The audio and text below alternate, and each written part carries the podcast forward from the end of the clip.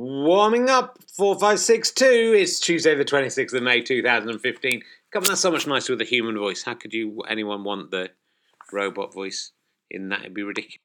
I miss doing the podcasts. What was that, Terry? So some interference came through on the cans there. That's what we uh, that's what we call the headphones in the business. Well, you know, Terry, I don't know I'm telling you. You know that better than anyone.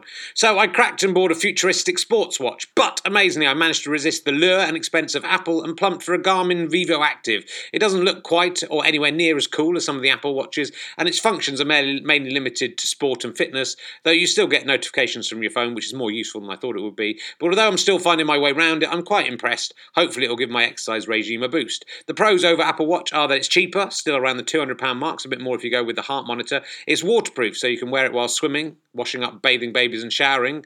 I know that I'll quickly destroy an Apple Watch via the medium of water, uh, though someone told me that the Apple Watch is waterproof, and that was Andy McCaich. I'm not sure he's correct, but uh, that's not what I'd heard, but uh, maybe it is. And it has a fairly robust battery life, though, though using the G P S runs it down much more quickly, though I'm in a day in and it's still on sixty percent, and in fact it's losing about ten percent a day, so it's very good for that, even with G P S. I like the way that the exercise info syncs up with my Fitness Pal, though I'm sure other watches will do that too, though for the moment the syncing seems a bit random and slow and less successful on the app on the phone. Also, there's the slight advantage of not looking like the kind of prick who just buys whatever Apple puts out like a stupid zombie, but that's only slight, because now, the, now you're the kind of prick who buys a cheap version of the same thing in the mas- misguided belief that you look like a real sports person. The cons are that the heart monitor is a strap that you have to wear on your chest, which I can't really see me bothering with even when I'm exercising. I believe the heart monitor is integrated in other devices, and it doesn't have the range of apps that the Apple Watch has. I like the idea of having maps on the watch and getting directions to where you're going, which the Garmin doesn't have as far as I can tell. The screen is maybe a bit small, I find it hard to read some of the info on it, but I'm old and in denial that I need glasses. If only someone would invent some glasses that had loads of technology in them and linked up that which linked up with your phone. But it's already sold me on the idea of the smartwatch as a useful tool, especially within an exercise diet framework. I like the encouragement to, encouragement to get out and do more walking or running, and I like the stats all being there for you to see. I think it's crazy to spend big money on a smartwatch, though, as it's the kind of thing that will only have a useful life of a couple of years before it's usurped by a better device. A couple of hundred pounds for something that you'll use every day for twenty-four months seems a reasonable outlay. I imagine, perhaps wrongly, that in two years there'll be a waterproof Apple Watch with maybe a better battery life. I'm dreaming there, clearly.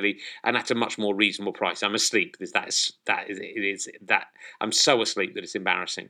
I'll see if the issues I have with the software turn out to be user stupidity or not. It'd be interesting to see if it remains with me all the time. But it's encouraged me to go for a run today and to do over six thousand steps in the afternoon slash evening. So hopefully that will continue. The heart monitor does feel like something from the seventeenth century though, so I probably won't bother with that.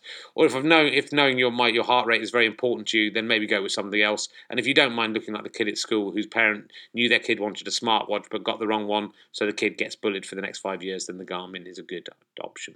Whilst I'm acting as an unpaid reviewer, I'll also recommend a couple of good apps that I've been using on my iPhone. I've been using Laundrapp for dry cleaning. Might just be a London thing, I'm not sure about that, where they pick up and drop off your dry cleaning for you at home or wherever you like. I've used it a couple of times, it's been reasonably priced and efficient, and my stuff has been clean, so if you're lazy and dirty, then this might be the service for you. If you use the code K Z V G J F, you'll get ten pounds off, and so will I, which is the closest I'll be, get to being paid to review something. So far, nobody has taken advantage of that. So, and that is what that's that kind of thing's available to anyone who uses the app. You can recommend it to your friends. Um, then they don't know that I've recommended them. I've also been finding Wunderlist very useful to do as a to as a to-do list on the phone. It's W U N D E R L I S T. It's free and you can easily share lists with other people. In fact, ironically, that was uh, that little beeping noise in this podcast was my wife adding something to the list, which means you can let your partner know if you've run out of yogurt or whatever you're buying from the supermarket. That was just a random example. Or work on a project with someone else. And remember, I'm a man of integrity and cannot be bought unless you want to sponsor an episode of Rahula Stepper, Rahula Stepper, in which case you can buy me for fifteen hundred pounds. But the important thing is that I haven't been bought for any of this. That is my genuine recommendations. You can trust me. I'm a comedian.